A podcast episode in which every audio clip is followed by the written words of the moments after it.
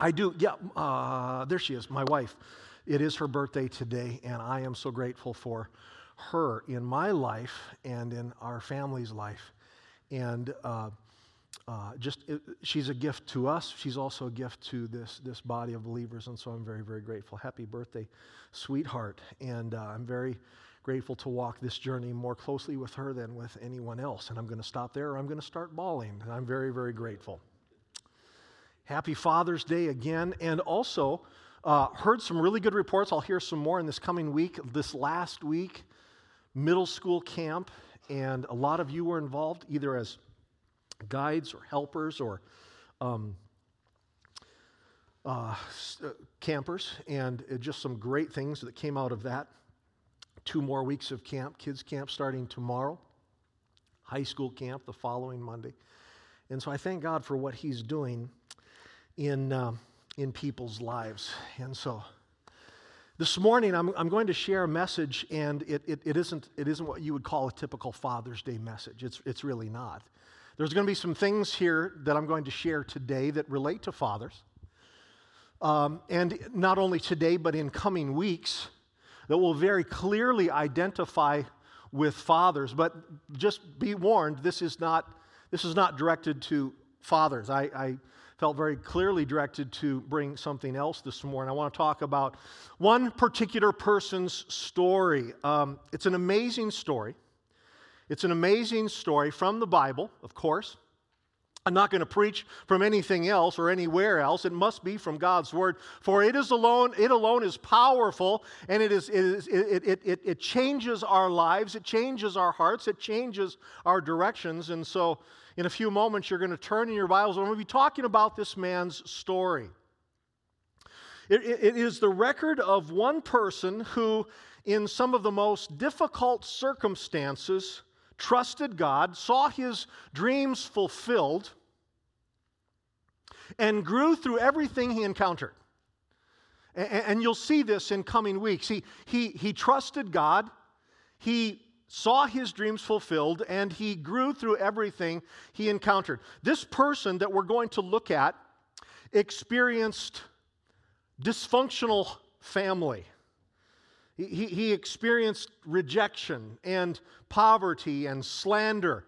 He also experienced incarceration, isolation, long periods when nothing seemed to be happening.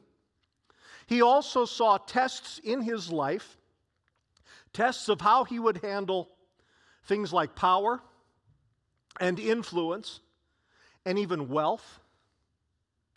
Now, let, let me run through that list again because I want you to understand that, that this, this Bible, this book, this incomparable book, for it, is, it alone is the Word of God, it speaks to people who are going through things that people in this book went through.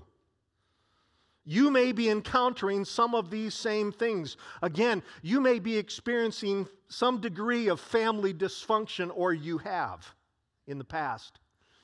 Maybe you're experiencing rejection or you're, you're facing some sudden and extreme poverty or lack of financial resources.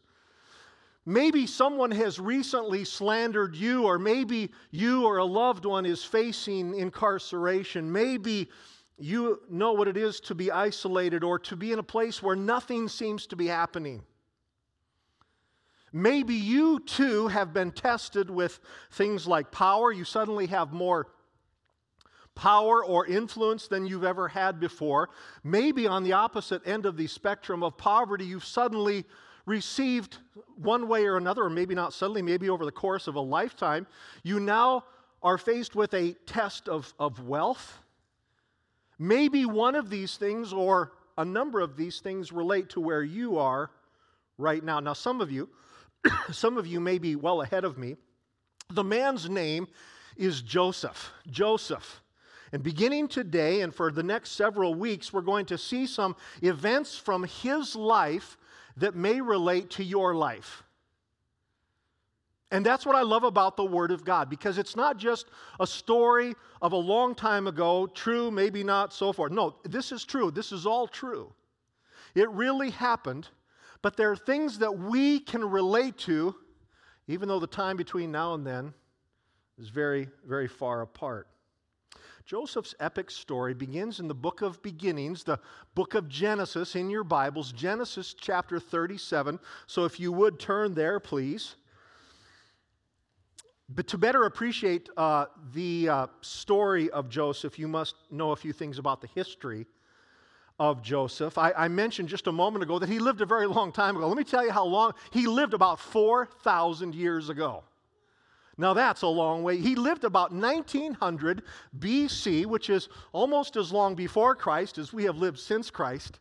And while that may put you off thinking, man, how can I relate to somebody 4,000 years ago? Well, listen, human nature has changed really not a bit since then. And you're going to see some things in his story that relate to your story. He lived almost 4,000 years ago. He was descended from a man named Abraham. He was actually the great grandson of Abraham. Abraham, you might know, was the founder or the first person in the Jewish people. He was a great man of faith that God called that God commissioned, that God equipped, that God worked miracles in his life. And one of those miracles was his descendants, and Joseph was descended from Abraham. Now, something else about Joseph, his father, his father was a man named Jacob. Um, later, God changed his name to Israel. So, as we read this morning and in subsequent weeks, you may sometimes see the, the name Jacob or Israel. It's the same person. Before there was a nation called Israel, there was a person called Israel. And the interesting thing about Jacob or Israel is that we know that he had 13 children by four different women. How many here would say 13 kids is a lot of kids? It's interesting. My mom came from a family of 13. I have more cousins than I, I have cousins I probably met and didn't know that they were my cousins. Big family, 13 kids, but by four different women. Now they didn't they didn't celebrate Mother's Day or Father's Day like we do now. I don't know that they celebrated it at all. But if they would have celebrated it, Father's Day would have been very simple. They all had the same father, but Mother's Day got a little bit dicey at times. So who are you with? Oh yeah, that that one. 13 children, four different mothers. It was a complicated family structure to say the least. Genesis chapter 37, verse 2 reads this way Joseph, a young man of 17, was tending the flocks with his brothers, the sons of Bilhah and the sons of Zilpah, his father's wives. And Joseph brought their father a bad report about them. I read this verse because it tells us a couple of important things. First of all, Joseph is 17 when this story begins. He's 17 when this, his story really begins. Now, that's relatively young.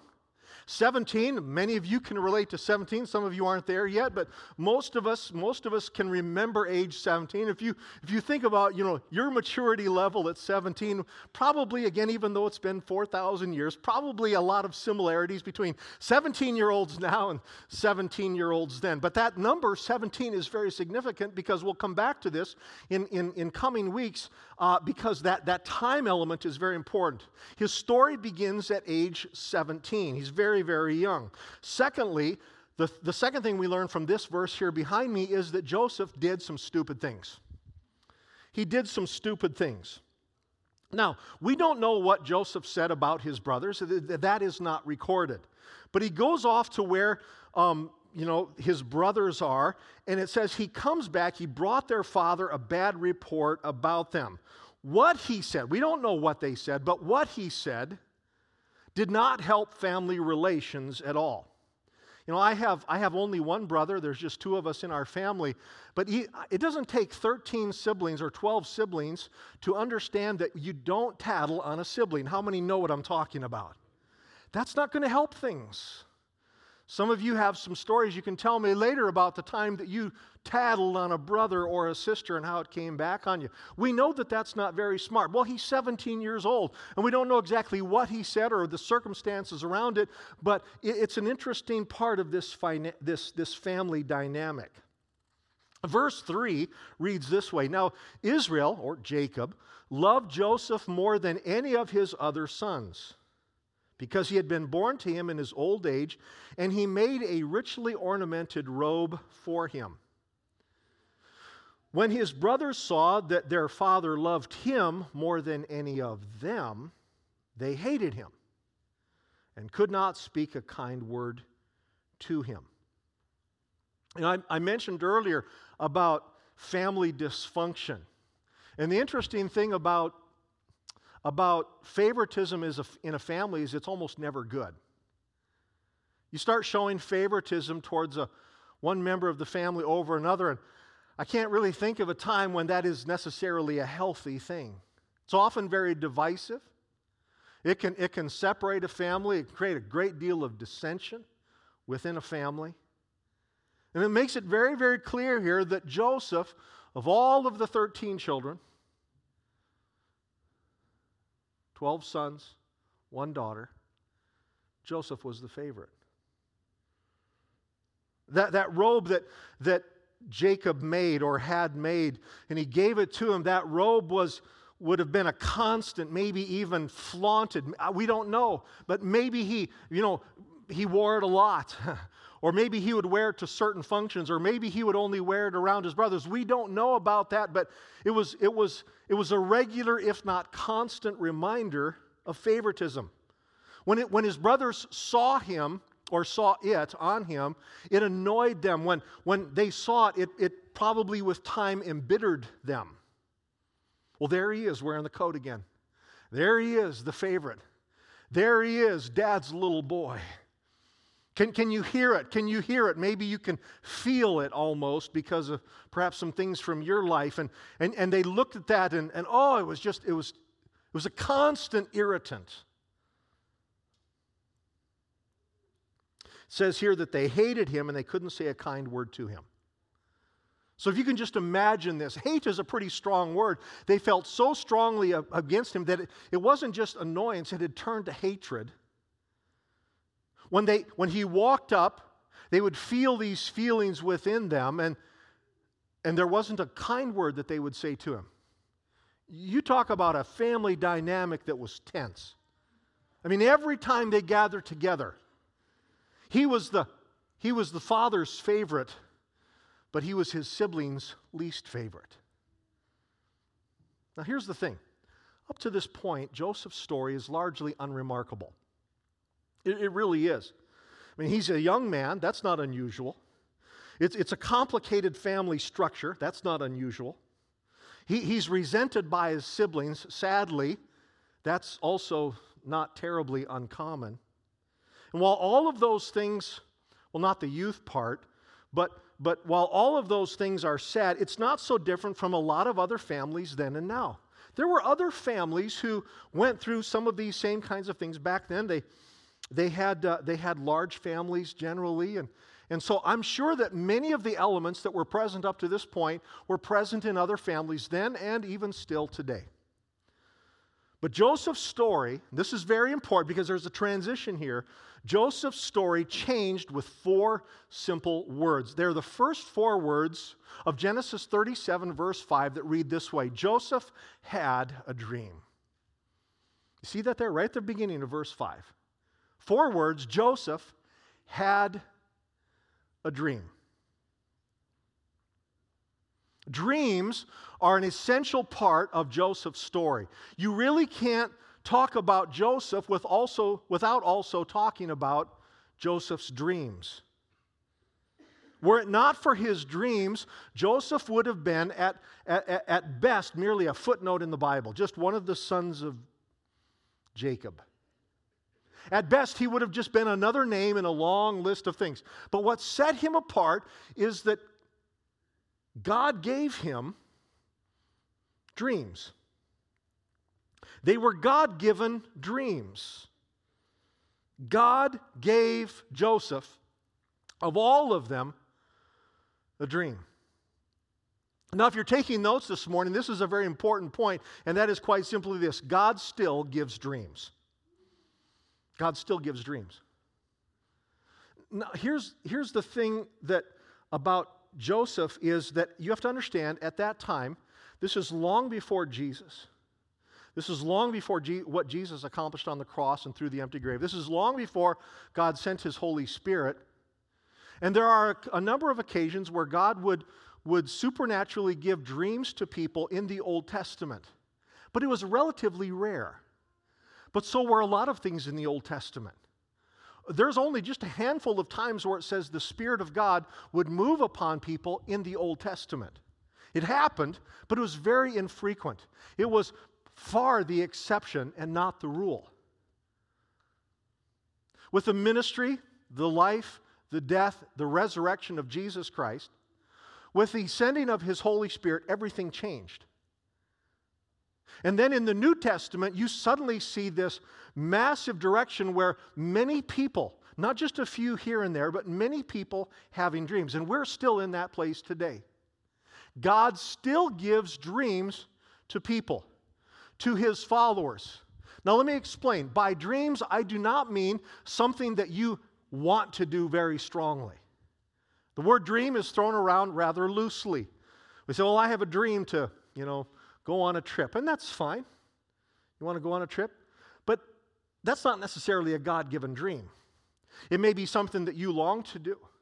It may be some gift that you have, and you say, Well, I, I have a dream to use this. Well, that's not necessarily a bad thing either, but God given dreams are something entirely different. By a God given dream, I mean that there are times when God speaks to people with whom He is in relationship people who have submitted their lives to the Lord Jesus Christ, and He puts a dream into their heart to do something, to be something, to go somewhere, to become something, to accomplish something that only came from God. And that's not an infrequent thing, it's actually a very, can I use the word common thing among believers. See, here's the thing the Lord has given some dreams to so many of you. In fact, I'm going to go so far to say this that He desires to give dreams, plural, more than just one, to every person who has submitted their life to Him.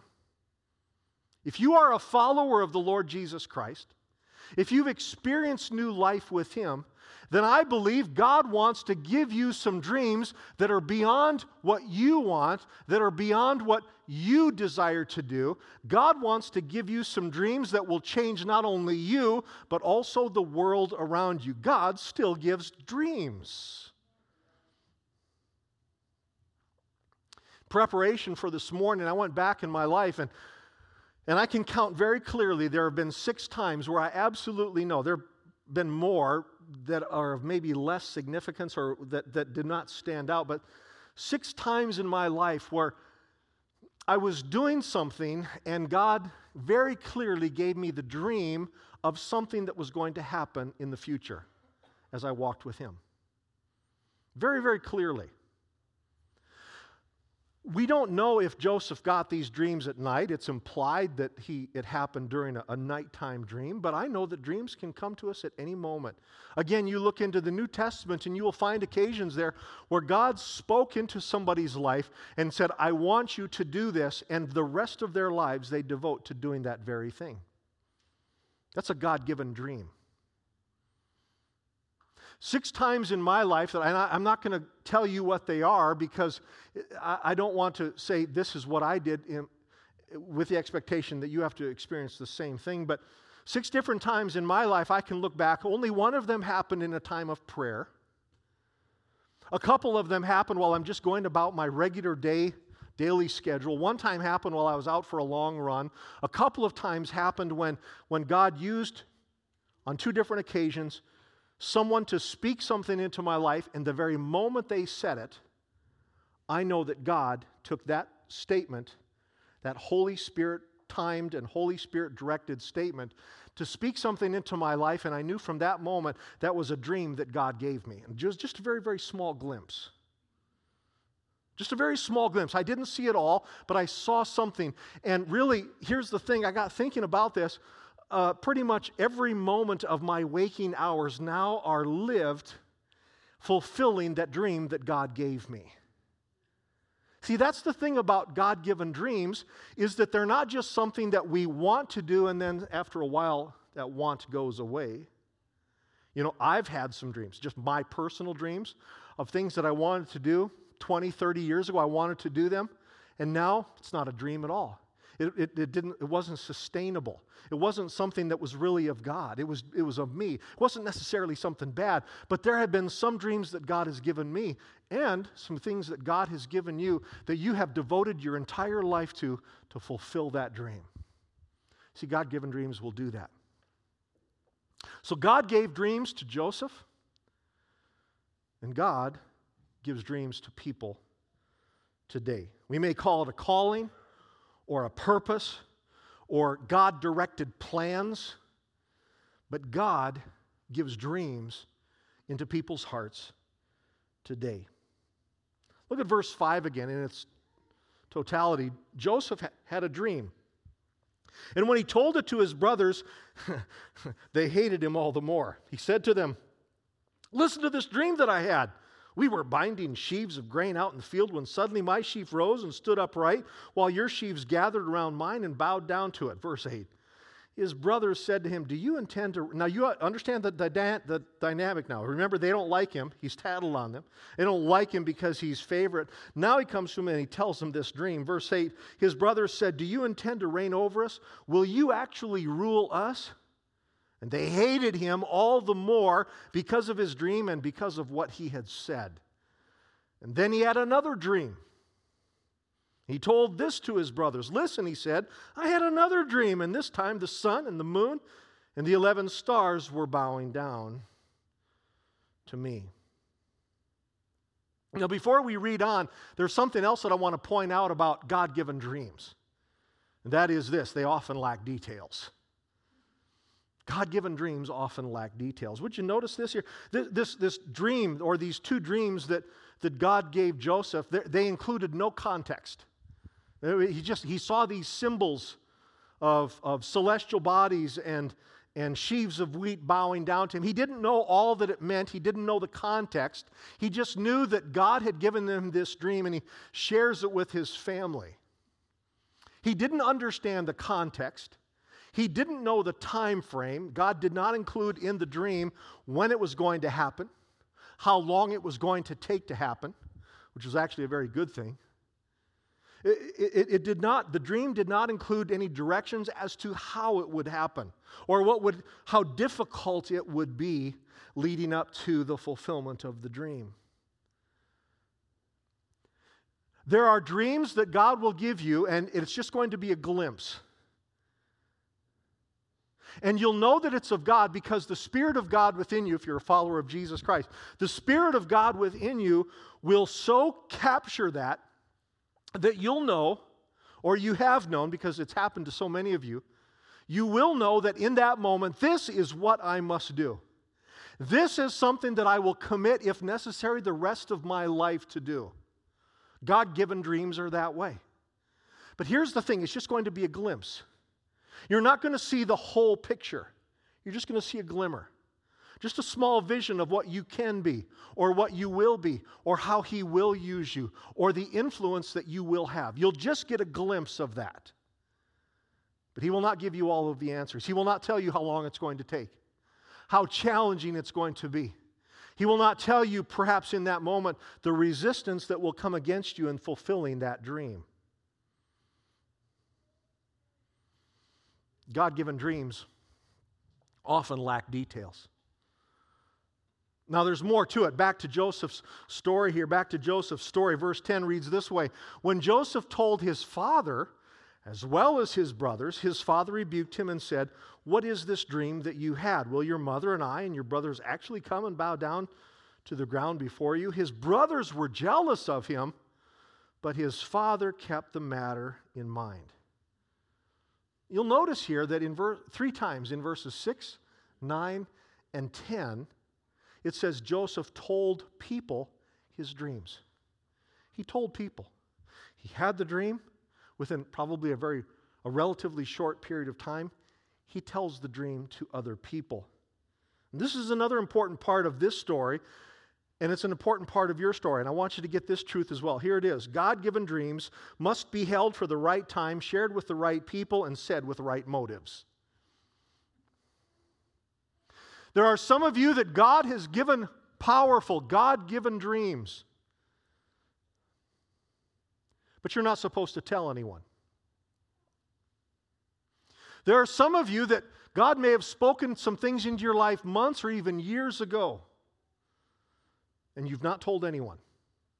Now, there may come a time, in fact, there probably will come a time when you share that dream with someone, but please be very careful with whom you share that dream. Do you know that there are some people that can't handle your dream yet?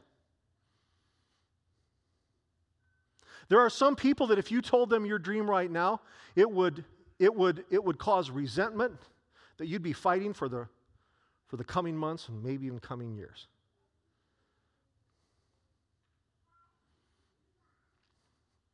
God gives dreams to people. He doesn't always give details to the dream. And just because he tells you doesn't mean you're supposed to tell someone else. Someone else. God-given dreams must be held for the right time. And the Holy Spirit can help us with that. Shared with the right people and said with right motives. Um, you know, there, there are times when God puts something on our hearts, and sometimes the flesh gets in. I don't know if this has ever happened to you, but sometimes the flesh gets in the way, and we take what God has told us and to, to really inflate ourselves or to heighten ourselves or to draw attention to ourselves. We tell other people what God told us, and our motives are not very good. Our motives are not to give Him the glory, but to draw a little bit of the glory to ourselves. I don't know if that's ever happened to you, but it's happened to me. God tells me to do something, and I start telling it, just hold on to it. God has a purpose, God has a plan, but He also has a timing.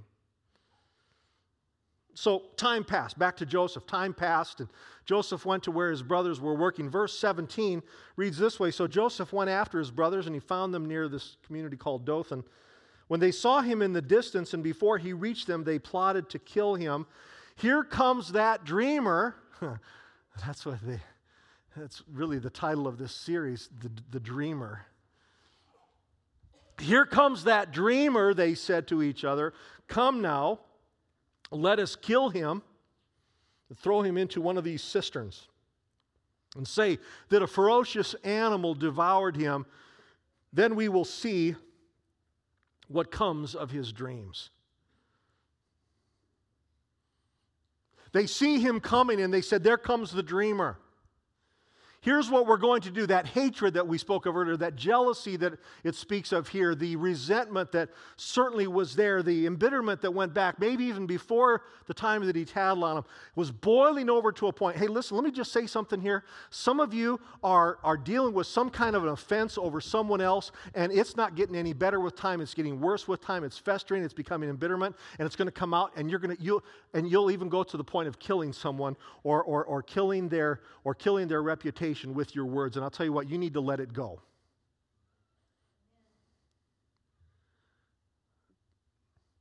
Never underestimate the wretched and destructive power of hatred or jealousy, an embittered spirit. Even to the point, okay, it was their half brother. I don't know if that was a part of the dynamic and they were more willing to do that. I know that there was a lot of family dysfunction, but here comes this guy, and these, these brothers conspire together. Most of them, as we'll find out later, most of them conspire together and say, Here he comes, let's kill him, throw his body into a, into a, a, a well, a, a cistern, a holding tank. Let's throw his body in there. Tell dad that ferocious animals killed him. They'll never find his body. We'll cover it over. No one will ever know. Hatred could go to the point of actually conspiring to kill a member of their own family. You talk about dysfunction.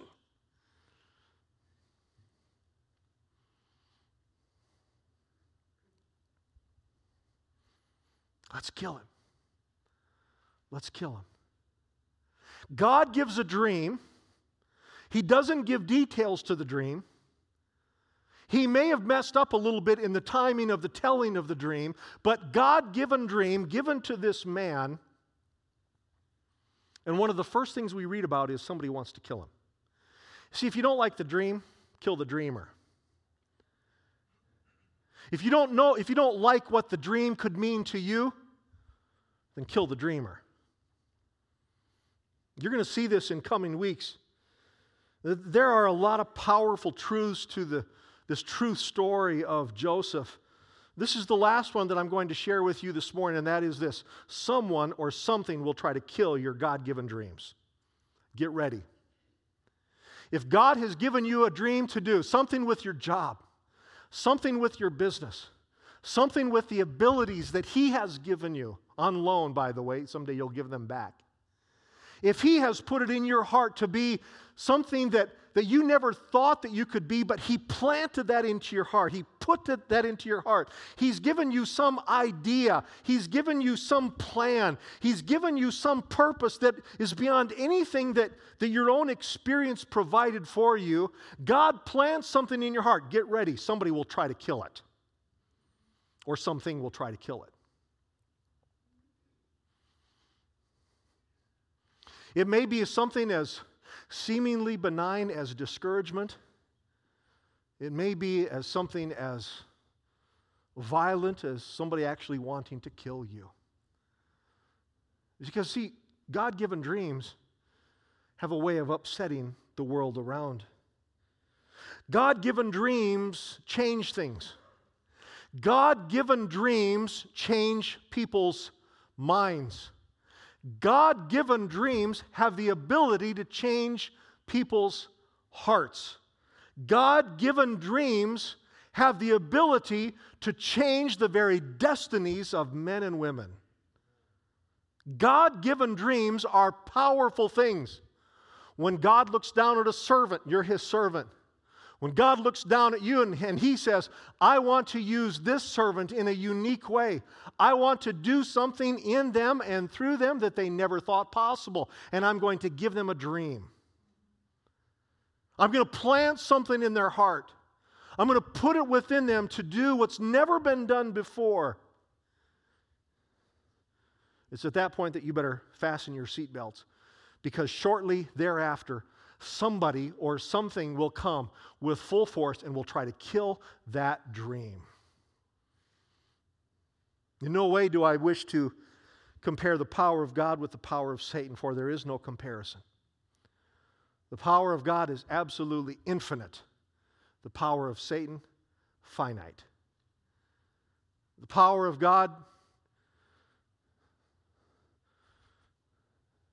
if it could fill this room, which course, it's beyond that way, then the power of Satan is on the smallest scale.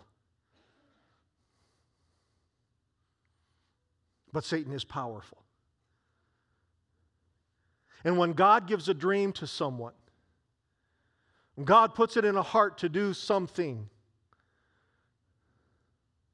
that is beyond your ability, that is beyond your imagination, that is beyond your own desires, then Satan will soon come up afterwards and he will try everything he can to kill the dream, if necessary, by killing the dreamer.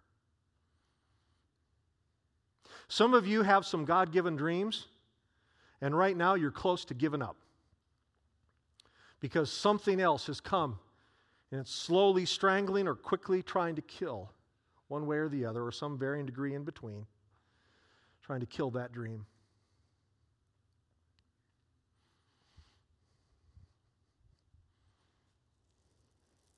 God given dreams can threaten power structures. God given dreams can threaten status. God given dreams can threaten comfort. And suddenly, when comfort or status or power structures are, are threatened, suddenly then someone will come and say, How dare you bring that dream here? Perhaps out of jealousy because God has given it to you and He's not given it to them, they may come against you. Perhaps because it's upsetting their very comfortable world, they will try to kill the dream within you. And I want you to get ready. But the God who gives dreams also helps dreamers.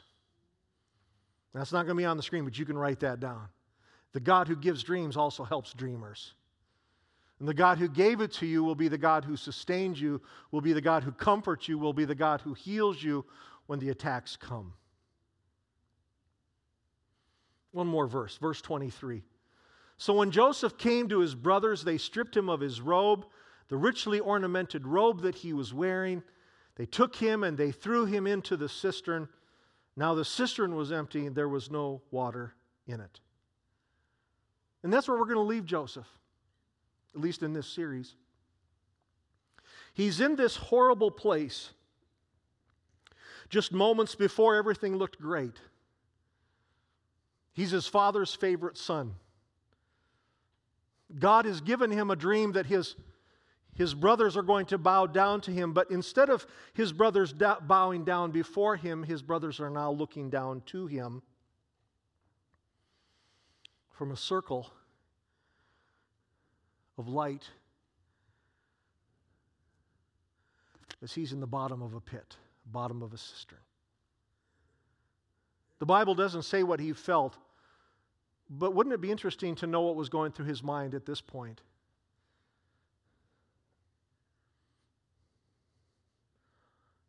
I thought I was going to be the one they bowed down to. They're going to kill me. But the dream was not dead. The dream was not dead. And God had a plan for the dream. This morning is my prayer that God gives you dreams. He does that. He doesn't do that just randomly here or there, like in the Old Testament.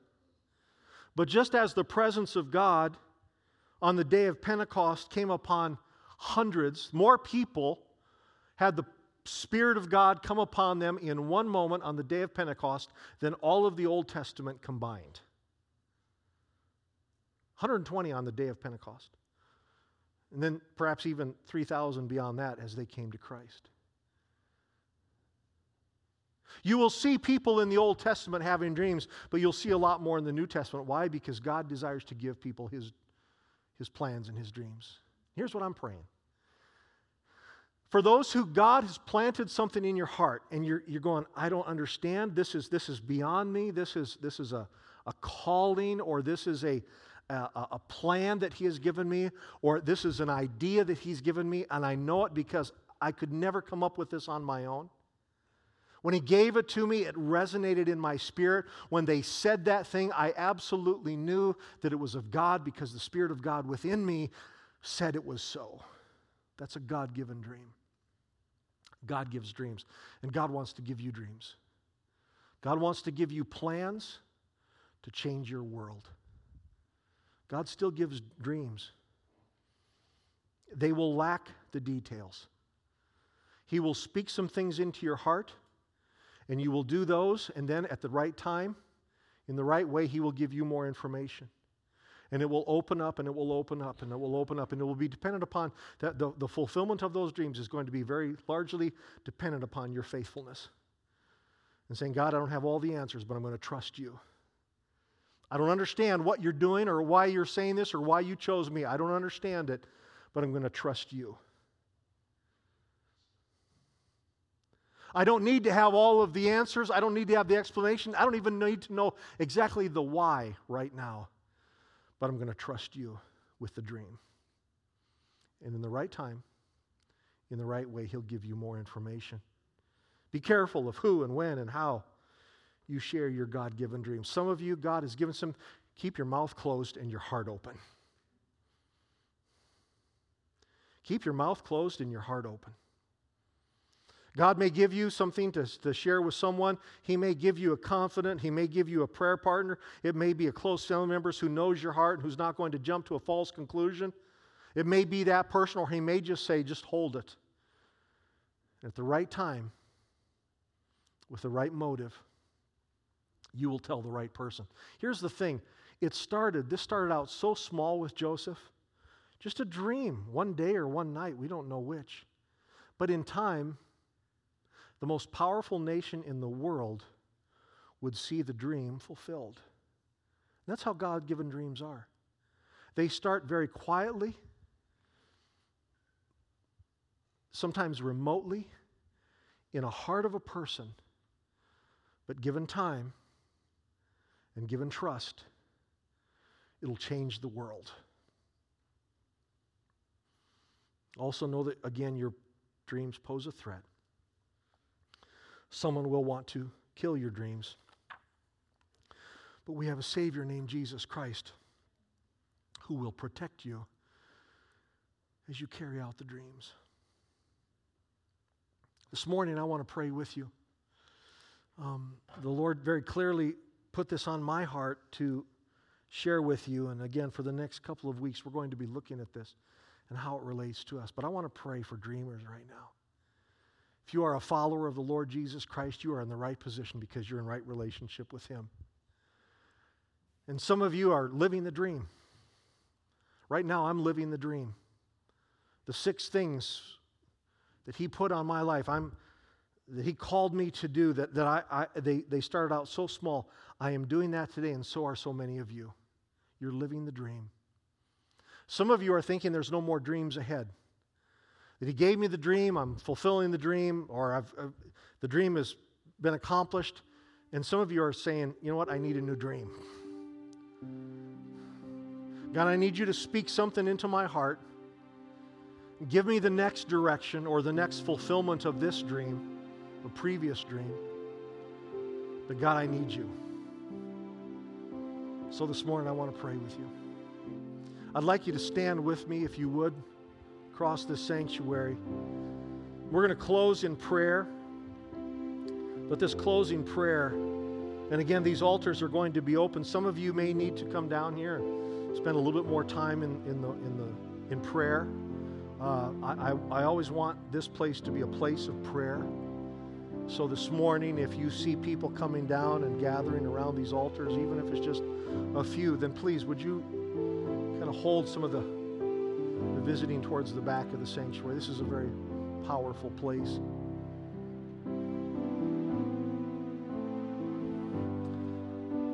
I'm going to pray for you. Let me rephrase that. I want you to pray with me. I want you to pray with me. Not just listen to my prayer, but agree with me in prayer. That God will give you dreams far beyond what you could ever expect or imagine. That God would give you not the whole picture, but just part of it. Or the next step in the fulfillment of the dream. Maybe you need to pray that God will protect you because right now the attacks are coming pretty hard, pretty heavy against the dream. Somebody or something is really trying hard to kill the dream. You need to pray that. So, would you pray with me? As I pray, if you would agree with me, that you would also just, just open your heart to the Lord and agree with me in prayer. Lord Jesus, I thank you for my brothers and my sisters who are here today. I thank you for your word. For Genesis chapter 37, where you took this 17 year old kid in a relatively remote place he had a great genealogy, Lord. He had a great pedigree, but there were a lot of brothers that didn't get dreams, but he did. I thank you for this story. Lord, I pray that dreams would happen here. That you would give us things to do, things to be, things to accomplish that are beyond anything we've ever done. I pray that you would encourage others in the dream that has already been given, that you would protect them, that you would give them strength. I pray that they would not receive too many details, but only in the right time that you would give them. So I pray, Lord, for dreamers. I pray for dreamers in 2018, people who trust in you. Thank you, Lord. Now, Lord, as we close, I ask your blessing upon them we agree on this together that as we go throughout our world, Lord, as we live the dreams that you've given us, that we would be used of you. We thank you, Lord, for the presence of your Holy Spirit who calls us, who empowers us, who encourages us, who works through us. This I pray, Lord, for every brother and sister here today. Again, Lord, I ask your special blessing upon fathers. Many of them are going to spend some time with their families and conversations over the phone or in person. I ask that you'd strengthen them, give them all that they require, Lord, in that task, in that wonderful role. May we go in your power and in your presence. We go in the powerful name of Jesus. Amen. God bless you this morning. God is good. Go in the power and the presence of the Lord Jesus Christ. These altars always open.